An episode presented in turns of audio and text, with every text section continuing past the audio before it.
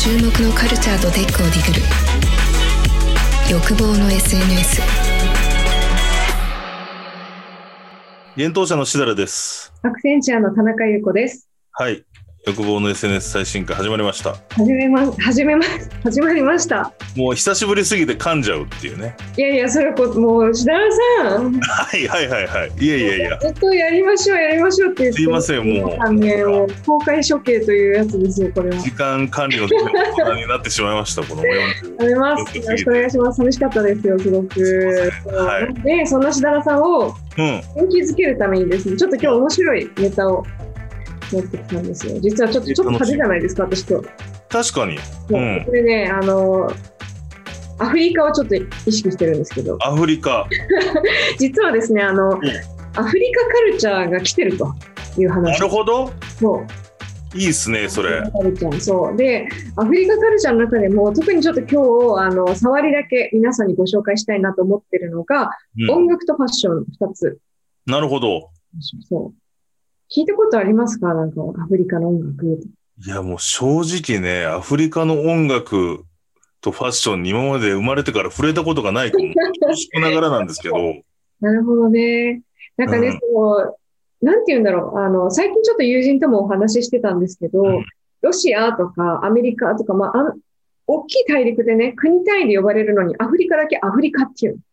あの、もう国じゃなくて塊で、今、で呼ばれるじゃないですか。それぐらい未知な領域というかですね、あんまりこう、アジアは今最近こういうコンテンツがブームですよとか、例えばタイとかだったら BL が最近流行ってるよみたいな。はいはいはいはい。きます逆に、逆輸入されてきてますもんね。そうそう、ありますよね。 Netflix でもナノンみたいなのが流行ったりしてますけど、うん、みんなが多分一番知らないんじゃないかっていうのがアフリカで、このアフリカで、あの、音楽が来てると。で、どういうことかっていうと、私あの、もう毎日毎日ね、朝起きて Netflix 見たりとか、 Spotify ずっと聞きまくってる。まあ、コンテンツ大好きな人なんですけど。いや、そうですよ。うん。インプットしまくってますもんね。そうそうそう。なんですけど、あの、要は、 Spotify みたいなですね、あの、アフリカの方々に向けた音楽チャンネルというかですね、あの、デジタル音楽配信サービスで Boomplay っていうのが来てますっていう、好調ですっていう話で。そうなんです。 Boomplay。で、私も早速こう入れてみたんですけど、はいはい面。白いなと思ったのが、やっぱりこう、アフリカなので黒人音楽がベースになってる Spotify みたいな感じなんですよ。なので、一応そのポップミュージックとか、あの、いろんな種類のジャンルはあるんですけど、まあ、メインはその黒人ミュージック、アフリカンミュージックっていうところで、これがね、あの、ブームプレイ、あの、ぜひちょっと見てみてほしいんですけど、あの、今2021年なので、6年前か。2015年に西アフリカのナイジェリアでサービスが始まったと。なるほど。で、後々お話しするですね、えっ、と、お洋服、ファッションに関しても西アフリカから結構生まれてるっていうのがあってですね、すごないんとなく南アフリカの方がよく聞きますけれども、西アフリカからなんですね。西がね、そう面白いっていう感じなんですよ。うんで、そのブームプレイっていうのが、えっ、と、月単位じゃなくて、しかも1週間とか1日単位でのサブスク。で、まあ、その金額の設定とかも、やっぱりちょっとグローバルと違うというか、まあ、1日単位でも1週間単位でもで解約もできて、要は、あの、金額の負担がかなり少なく音楽を楽しめるっていうのがすごく面白いですよね、と。しかも中国のサービスなんですね、これ。そうほなんですよ。そう。う。中国の、要は、あの、中国の人が目をつけたということなんですね、アフリカに。なるほど。で、まあ、アフリカ版は Spotify 的なことをやってってことですよね。おっしゃる通りです、おっしゃる通りです。そうそうなんで、まあ、あの、今年2021年の3月に、うん。ユニバーサル、ユニバーサルミュージックさんから音楽のライセンスをですね、ガサッと受けて、うん。あの、アフリカの7カ国から、もともと7カ国ローンチタイミングだったんですけど、47カ国に拡大すると、そのサービス対象ですね。で、えー、まあ、主要経済国のその南アフリカ、えっと、発信してる、始まったのはナイジェリアとかなんですけども、まあ、同じそのアフリカの中でも、あの、証券というか、メインターゲットに据えてるのは南アフリカの方々。やっぱりちょっとあの、同じような、ね、音楽、カルチャーの趣味が多いので、で、そこから、あの、移民というかですね、あの、ちょっとつながりがあるので、フランス語圏の国々、っていうところを、あの、ターゲットにしてるっていう風な面白いへえサービ。スになってて、これがね、あの、月間利用者っていうのが今ね、5000万人超えてると。うん、結構増えてきてますよねと。で、えーで、これがね、急成長してる理由っていうのが、こういうサービス多分これからアフリカの方々対象に増えると思うんですけど、スマホ普及率がめちゃくちゃ増えてるんですよ、実は。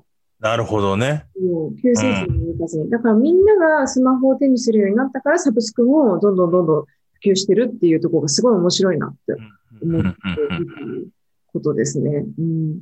なるほど。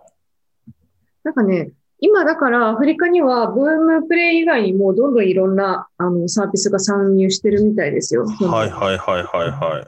そうまあでも確かに日本でもそのスタートアップ系のえっと、ハッカソンとかで、それこそ過去 DMM さんとかも、ハッカソンとかそのイベントみたいなのも、確かアフリカをテーマにした、ターゲットにしたようなものをやってたような、えっと、事業もあ、ありますし、一つそこあれですよね。あんまり確かに馴染みはないですけれども、僕のやってる仮想通貨とかブロックチェーンの分野でもやっぱりその、銀行口座なくてもスマホがあれば決済できるみたいな、その金融包摂みたいな文脈でアフリカで今、こう、とかそういうところに対して、まあ南米とかもそういう意味では盛り上がってるんですけれども、そういう盛り上がってたり、えっと、するところはあるので、確かに面白いですよね。で、逆になじ、でも、でもなんかそういうビジネスっぽい話は聞いたことあったんですけど、カルチャーの話はなんか本当に初めて聞いたなっていう感じで。そうですね。で、やっぱりこうカルチャーが普及するっていうのは、その普及するデバイスが普及してるっていうのが、あうんうん。の前提条件であると思ってるんですけど、うんうん。今言われてるのが、サハラ砂漠より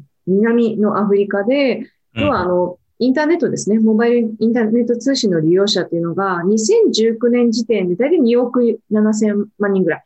2億はいはい7200万人ぐらいいたんですけど、これが2000 2019年で2億7200でしょ？で、これが2025年に4億7500と2億増えると。なるほどね。うん2億人増えるんですよ。なので、成長率が、人口の成長率が年10%以上。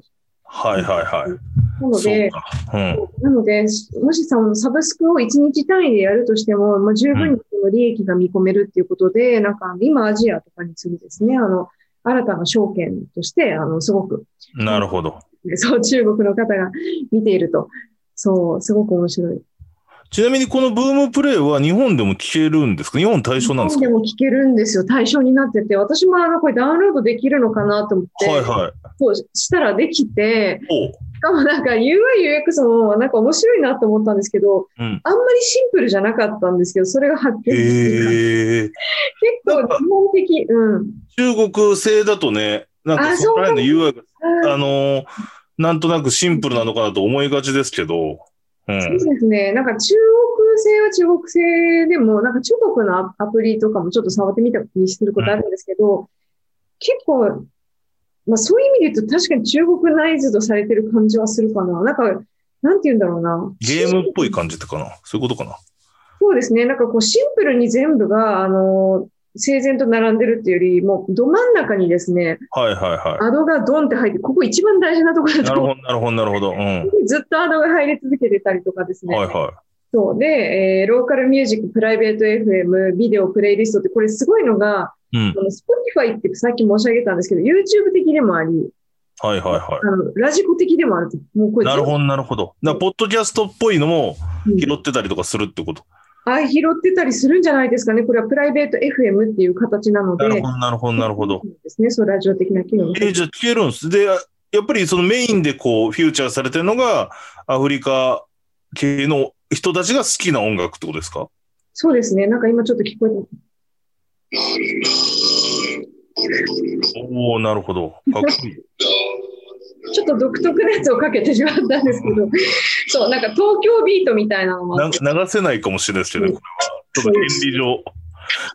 ちょっとね、なんかこういう、なんかバイブスがあるのもあるんですけど、なんかこう、面白いなと思って、その東京ビートとか六本木ストリートみたいなテーマのうん曲とかも入ってて、あのやっぱこう、日本のカルチャーがちょっとかっこいいっていう風な認識を受けてるのかな、みたいなコンテンツもあって、すごくあの。はい、外から日本を見れるのはすごく面白いなって思って、うんこのブームプレイっていうのもあって、あとはちょうどですね、私あの、LVMH グループが、あの、作ってるリストっていうあのファッション EC のサービスがあるんですけど、はい。あのすごくカフィッチとかそういうものも全部インクルーディングしてですね、うんまあ私は一番あのグローバルで大きいファッション EC だと思ってるんですけど、その、そこが出してる、と毎年毎年今年の注目ファッションデザイナーっていう風な形のはい。ことをですね、年初に発表してるんですけど、そこで何人かアフリカ人のファッションデザイナーさんが取り上げられていて、まあ最近あの、多いんですよ。徐々に徐々に増えてきてると。はいはいはい。はい。で、なんか、私もちょっと別、いろんなファッションデザイナーさんがいる中で、その何人かアフリカの由来の方がおられて、で、その、その一人が、の方がね、おっしゃってた話がすごい面白いなと思ったんですけど、えっとね、シェラネオネの出身の方ですね。この方はね、そう。で、えーラブロン、ラブラムロンドンっていう風なブランドなんですけれども、えっと、このブランドのデザイナーの方がおっしゃってたのが、要はあの、シェラネオネを中心とした西アフリカの文化がとても深く根付いてるんだけれども、もうそもそも西アフリカとかアフリカ全体のイメージって、なんだろうな、こう、内戦がある。なんかちょっと、とか、医療が崩壊してるとか、なんかこう、黒人奴隷の歴史がああって西洋で語られづらいみたいな、ちょっと結構ネガティブなはいはいはい。局面とかで、イメージがグロ、あの、世界的にされがちだと。ただ、実際あの、いる人としては、もっとなんていうんですか、音楽とかアートとかファッションとか、クリエイターもすごくたくさんいるし、うん。あの、どんどんどんどんアップデートされてるのが実は知られてないよねっていうことをはいはいはい。おっしゃってて、なんかやっぱファッションって、あのすごい素敵だねっていうふうに世の中からに認識されると、やっぱりこううん。ハイブランドと一緒によ横並びになって、うん。いきなりこうピュって出てきたりもするので、あの彼ら彼女はっていうのは、そのやっぱ自分がいる地元というかですね、そのエリアのイメージを変えたいと。うんアフリカが持ってる負のイメージっていうのがパブリックイメージになっているので、その流通しがちなところのバイアスを変えたいっていう思いで、あの結構ファッションとか音楽に乗り出す人が多いと。なるほど。すごい面白いですね。あとはやっぱりこう、彼らが影響を受ける人たちっていうのは、あの、いろんな人たちいるんですけど、結構やっぱ日本のデザイナーさんに影響を受けてるっていう人とかも多くって、あの、まあ、さっきもね、あの、東京みたいなこととか、六本木ストリートとかっていう音楽が、音楽ジャンルでありますって申し上げたんですけど、はいはいはいはい。このファッションデザイナーさんとかも、あの、ビズミブっていう日本のブランドがあるんですけども、あの、中村博樹さんっていう方が、あの、えー主催されてるブランドなんですけど、その方をものすごいリスペクトしてるんだよ、みたいな人がいたりとか、結構その情報感度も高く、アジアの中でも日本を注目してくれてる人が結構多いんだなっていうのがすっごい面白いなって思い。ましたね。うん。なんで、その彼らは彼らの中で、その移民であることっていうのは間違いない事実なんだけど、それがネガティブな風のイメージじゃなくて、それがアイデンティティで自分たちの誇りなんだよっていう人が増えてると。うん。なるほどい。うのがすごい面白い。なので、その一時期、その中国が、はい。その日本の人が思ってる以上に中国発展してるよね話っていうのがすごい流行った時期があったと思うんですけうんど、同じような感じで、あの、アフリカが今、どんどんどんどん変わってきてると。まあ、それはやっぱりこう、パソコンとかまあデバイスが普及することによって、それに興味を持って触るような、あうん。の、若い人たちも増えてますし、で、そこでカルチャーも入ってくるから、うん意外とアフリカ大陸、ドーンっていう形じゃなくて、これから多分ナイジェリアとか、まあ、み南アフリカもそうなんですけど、その場所場所単位でちゃんと認知されて、すごいこう、ポップなカルチャーを出すような人たちが増えてくるっていう、なんかすごいいい予感がする話だなと思って今日、うん、お話を面。白いですわ。いや、そうっすよね。だから、思ったよりよく考えれば、うんなんかこの10年ぐらいで、まあ、この10年、まあインターネットできてからは2、30年ですけど、特にこの10年とかで回線速度とか、いろんな逆にインターネット上のルールとかができて、実はそのもう世界全、あの、世界が今繋がっているのに、意外とこう国境の壁ってめっちゃありますよね。そうなんです、ね。そう。で、カルチャー、カルチャーにおいても、そのファッションについても結構あるなと思ってて、だから思ったよりなんかこう、実はこう、だからさっき言ったようにこういうふうにアンテナ張ってれば調べれるのに、調べれないし、やっぱりそのフィルターバブルじゃないですけど、そう、そういうのものがかかってて、あんまり、だからでもまあそんな中その韓国のカルチャーが入ってきたりとか、で、結構その若い人の層の中では変わってったりもしてるけれども、うん、なんかね、そういう感じがするなと思ったので、うんちょっとチェックしてみようかな。だから要は、す例えばそのアフリカにのコンテンツとか、まあアフリカって一個の例えではあるんですけれども、ググれば出てくるんですけど、ググんないと出てこないじゃないですか。まあ当たり前なんですけど。ねまさに私、それが今日の論点かうん、う、なんと。うん、要は、リコメンデーション機能が効きすぎてるってうん。いう。そう、そういうことなんですよね。でも多分これって。うん。あなたに良さそうなのはこれですよっていう、これですよのレコメンドの背景って、やっぱりあの自分たちのあの地域性であるとか、ある種想像の域を抜けないような形になっていると。なので、最近はそのレコメンデーションの中にそういうちょっと外れ値を入れようみたいな試みもあるかなっていうのを一部もするんですけど、うん、うん。にはあの自分から本当に取りに行かないと、あの、この同心円のちっちゃい中でのレコメンデーションで、そこは結構心地よくはあるんですけどね、新しい出会いがない。出会いないですよね。逆にだからこう類似コンテンツだったり、もしくはまあそうこう AI とかのアルゴリズムで、まあその偶然性はもたらされたとしても、うんなんかこう、なんだろうな、手のひらの上から出て、出出れない感じはしますよね。いや、本当そうです。アルゴリズムの手のひらからね。そう、もうね、だから私ね、アルゴリズムに踊らされたくないオブザイヤーなんですよ。オブザイヤーなのね。なるほどね。日本一アルゴリズムに踊らされたくない踊らされたくない。田中さんは。うん。オブザイヤーです。そうそう。うん。だってや、やっぱりこれ、これから、あの、新たな価値を作り出さなきゃいけない、いけないっていうのを、まあ、実際コンサルの世界でもすごく。感じますし、責任というかですね、使命感として感じるんですけど、そういう人たち、まあ、マーケターの方もこれたくさん聞いておられる方おられると思うので、そういう人こそですね、あの、レコメンデーションを切ろう、街に出よう、旅に出よう、まあ、本、書を捨てよう、旅に出ようじゃないですけど、うん。っていうのはすごく大事だなと思ってるので、なんかちょっとおすすめだなと思うのが、うん。あの、それこそ SNS で、あの、皆さんね、インスタとかツイッターとかいろいろやられてるものあると思うんですけど、違う国のソーシャルをやってみるっていうね、なるほどね。SNS。だからそれは、この今日の私にご紹介したブームプレイもさることながら、えっと、リストっていうね、ファッション EC もそうですしう、ん要はあの、レコメンデーションがまだ育ってない赤ちゃん状態じゃないですか、うんうんそういうのって。うんうんうんしかもなんかあの日本人、日本からアクセスしてる人のあのサンプルデータなんてたかが知れてるので、はいはいはい。なので、そういう異国の旅をプラットフォーム上でしてみてはいかがかなという。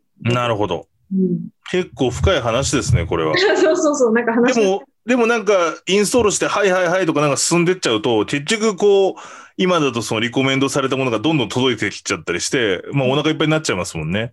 だからそれを振り切って確かにその新しいものを入れてみたり、うんそうなんですよ。だから本当あるのにね、もうそこまでたどり着けないんですよね、結局。そうなのでね、もう私はあの、コーチングアシスタントとしてですね、この番コ組をーチングアシスストなんですか？いやいやいや、今日私がとしてね、今日立場としてこう聞いてる方に。うん。で、まあ、何をやればいいか、最初はわからないから、うん。まあその、ブームプレイであるとか、リストであるとか、まだいっぱいありますよね、プラットフォーム、ミディアム。うん。まあうんミディアムとかでも僕も読んでて、うんうん読むとやっぱりちょっと全然違う論点のものが入ってきたり、まあ、それ SNS だけじゃなくてメディア一つとっても国によってやっぱりだいぶ違ったりするんで。ますよ、全然違います。ねそれこそ、ね、あの、私、き、えっと、どれぐらい前かな、ちょっと前に、うん。えっと、イギリスの BBC うん。が、あの、オリンピックのトレーラーを作ってたんですよ、日本の。見ました。見ましたかっこいいやつね。あのなんか、相撲取り飛ぶやつですよ、なんか。そうそうそうそうそうそう。見た見た見た見た。その人がディレクションしてるんじゃないのかなって思うような作りだったんですけど、なんかそれでも、やっぱりなんて言うんだろうな、もう海外のクリエイターの方とかが入ってると全然やっぱ視点とかも違うのもすごく面白いし、でそこで言うと、これちょっと次回お話してきたらなと思ってるんですけど、はい。ちょうど先日カンヌの広告祭っていうのがありまして終わっててですね、あの、それのレビューをするタイミングとかでもあるので、要はあの世界各国の広告とかマーケティング事情が、まあわかりやすく集約されているのがその年その年のカンヌだと思ってるので、まあそ、その時にちょっとその回の時にもうちょっと詳しく申し上げるんですけども、やっぱりその、それぞれの国の視点に立った真実性っていうのがものすごい消失した今年の特徴だったので、うんやっぱりそれって、あの、自分らしさというかですね、やっぱこう、もう今ってよりどころになるものどうしたらいいかわからないっていう風な形になってるから、自分一人一人でやっぱ心理眼っていうのを鍛えなきゃいけない時代になってる。で、その心理眼の鍛え方っていうのが、やっぱり自分を違う場所に置いてみて、それでちょっとサバイブできる脳みその筋トレをやるっていうことかなと思ってるんですよね。その、あの、置かれた状況とレコメンデーションに任せるっていうんじゃなくて、うんうん。退化しちゃうので、そんなことして。うんそうなので、えー次回はちょっとカンヌに関しては私はお話ししたいなって思ってます。なるほど。はい。それ楽しみにしてます。今日はね、なんでまとめるとアフリカ行けてますよっていうね。なるほど。いや、ちょっと僕もそのアフリカのコンテンツを見てみようと思いました。うんね。うん。はいありがとうございます。ぜひあの、はい元気になれるんで。はい。はい。それでは、あの、欲望の SNS、はい今日はこういうテーマで話しました。はい。ありがとうございました。はい、ジャンジャンボ、ジャンボ違うか。あ、でもジャンボですよ。あなんか聞いたことあるジャンボだよ。ジャンボだよ、多分。ジャンボ。あ、ジャンボ。はい。ちょっと僕もインプットしてみます。ありがとうございます。はい。ではでは。はい。今注目のカルチャーとテックをディグる。欲望の SNS